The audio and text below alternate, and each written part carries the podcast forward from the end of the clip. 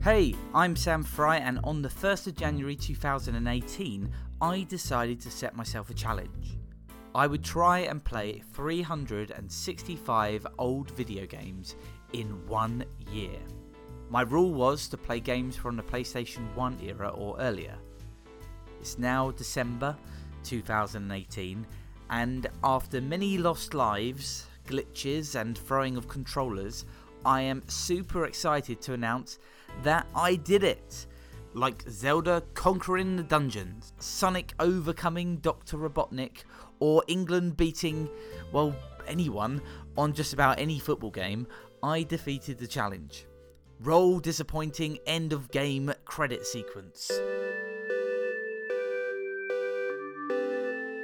Um, actually, no, let's not do that. Instead, in this podcast, I'll tell you about some of my favourites that I played.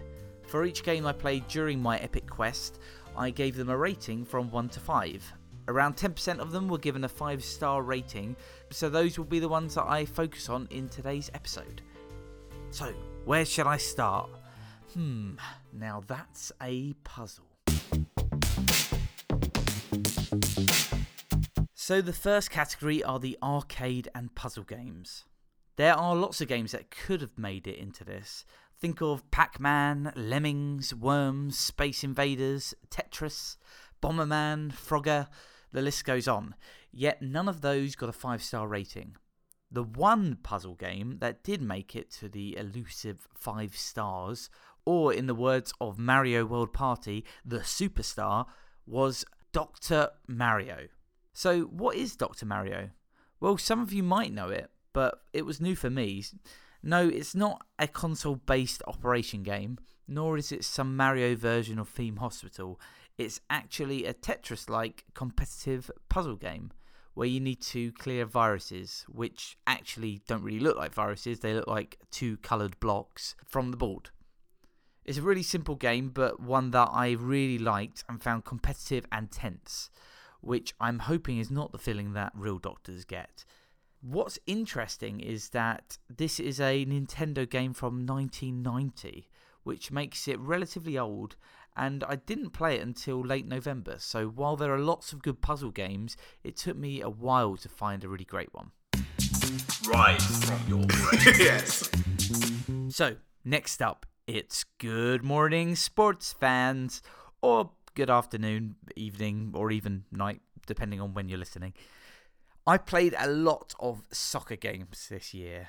I'll, I'll go through the list because there was Champions World Soccer, Pele World Tournament Soccer, World League Soccer, Sensible Soccer, Elite Soccer, International Superstar Soccer, Three Lions, World Championship Soccer 2, World Cup Italia 90, World Cup Ita USA 94, Nintendo World Cup, FIFA International Soccer, FIFA Soccer 96, FIFA Road to World Cup 98, FIFA 2000, Capcom Soccer Shootout, Striker, even Space Football One on One.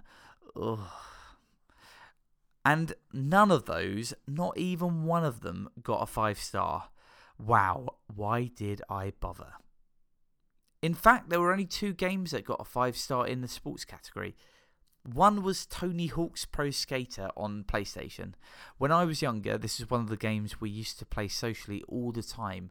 You could play a level in just a couple of minutes, and then it was quite easy to master the basics, but quite hard to get really great at it. Probably a bit like skateboarding. And then the second game was NBA Jam on the Super Nintendo. I don't think I had played this one before, but I must admit, I do like basketball games, and this one was really good.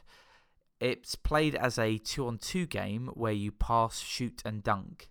And get this, it's possible to smash the glass on the backboard. Woof. Just buy a PlayStation, but fine. Fighting games are next. Now, there's not a lot of originality in these picks, but you can't really argue with them either. The first five star fighter game is the wonderful Super Street Fighter 2. How could you not love Street Fighter 2? In some ways, this was the first game that I was desperate to get as a child. I remember playing it at a children's play centre called WizKids, which had as many Zs in it as you could possibly imagine. As a result, I begged for it for my Mega Drive. Playing it this year, the game is as good as I remember. I started in the single player mode as Ryu, the cover star of the game, but I soon decided that I would try playing as Blanka uh, before playing as stretchy yoga man Dhalsim. I had the best luck with Blanka, partly because it was pretty quick to learn how to electrocute your opponent.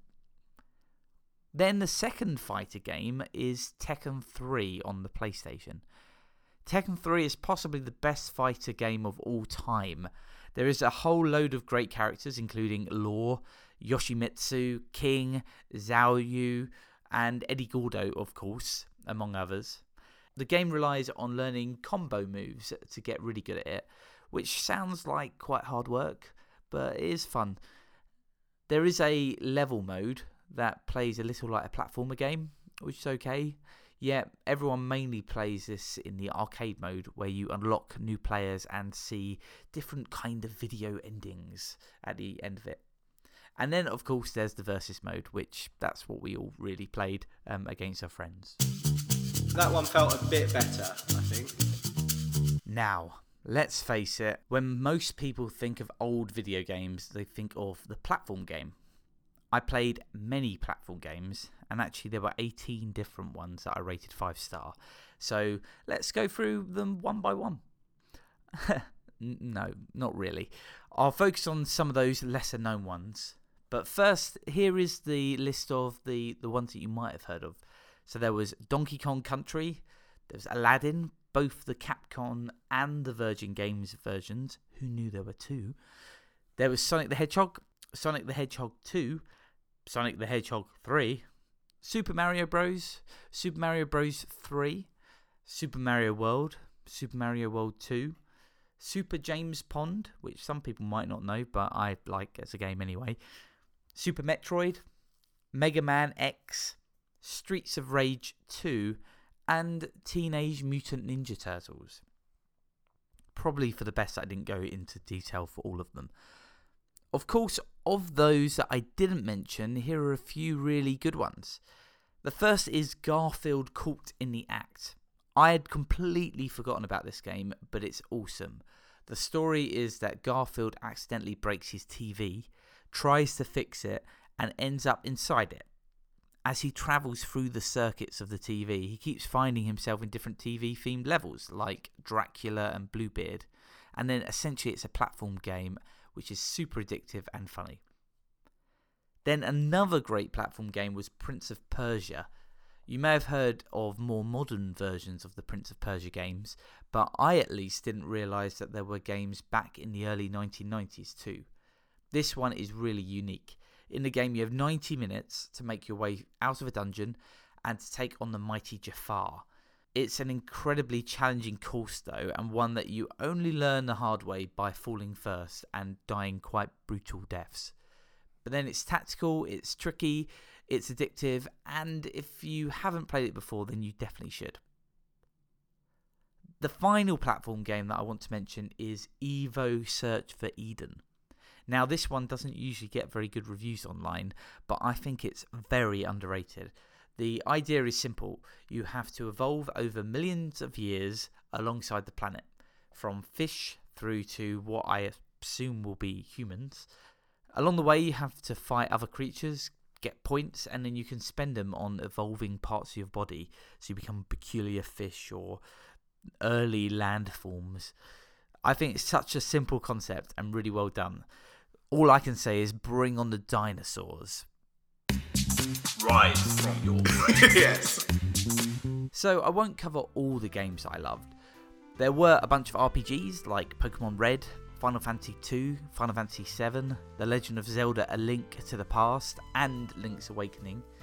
Then there were also some adventure games like Tomb Raider, Crash Bandicoots 1 and 2, and Metal Gear Solid, the PlayStation version. There's a whole load of Metal Gear Solid games or Solid Snake games that came well before the PlayStation that I never knew about. And then I liked the Crash Team racing games and Gran Turismo, plus Doom and GoldenEye.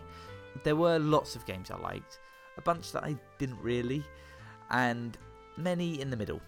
As far as the challenge went, playing 365 games was a good one, although 365 games is a lot to take on, so I wouldn't necessarily suggest that you do it. But why not play some old games and give a few a try? Even ones you haven't heard of. After all, you might find a game like Evo Search for Eden. Then again, you might find games like E.T., Skate or Die, Ghostbusters, and the original Street Fighter. Oh, don't get me started on the original Street Fighter. Uh, it's a bit of potluck, but have a go.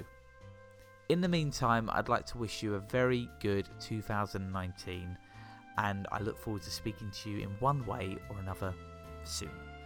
Take very good care of yourselves. Bye.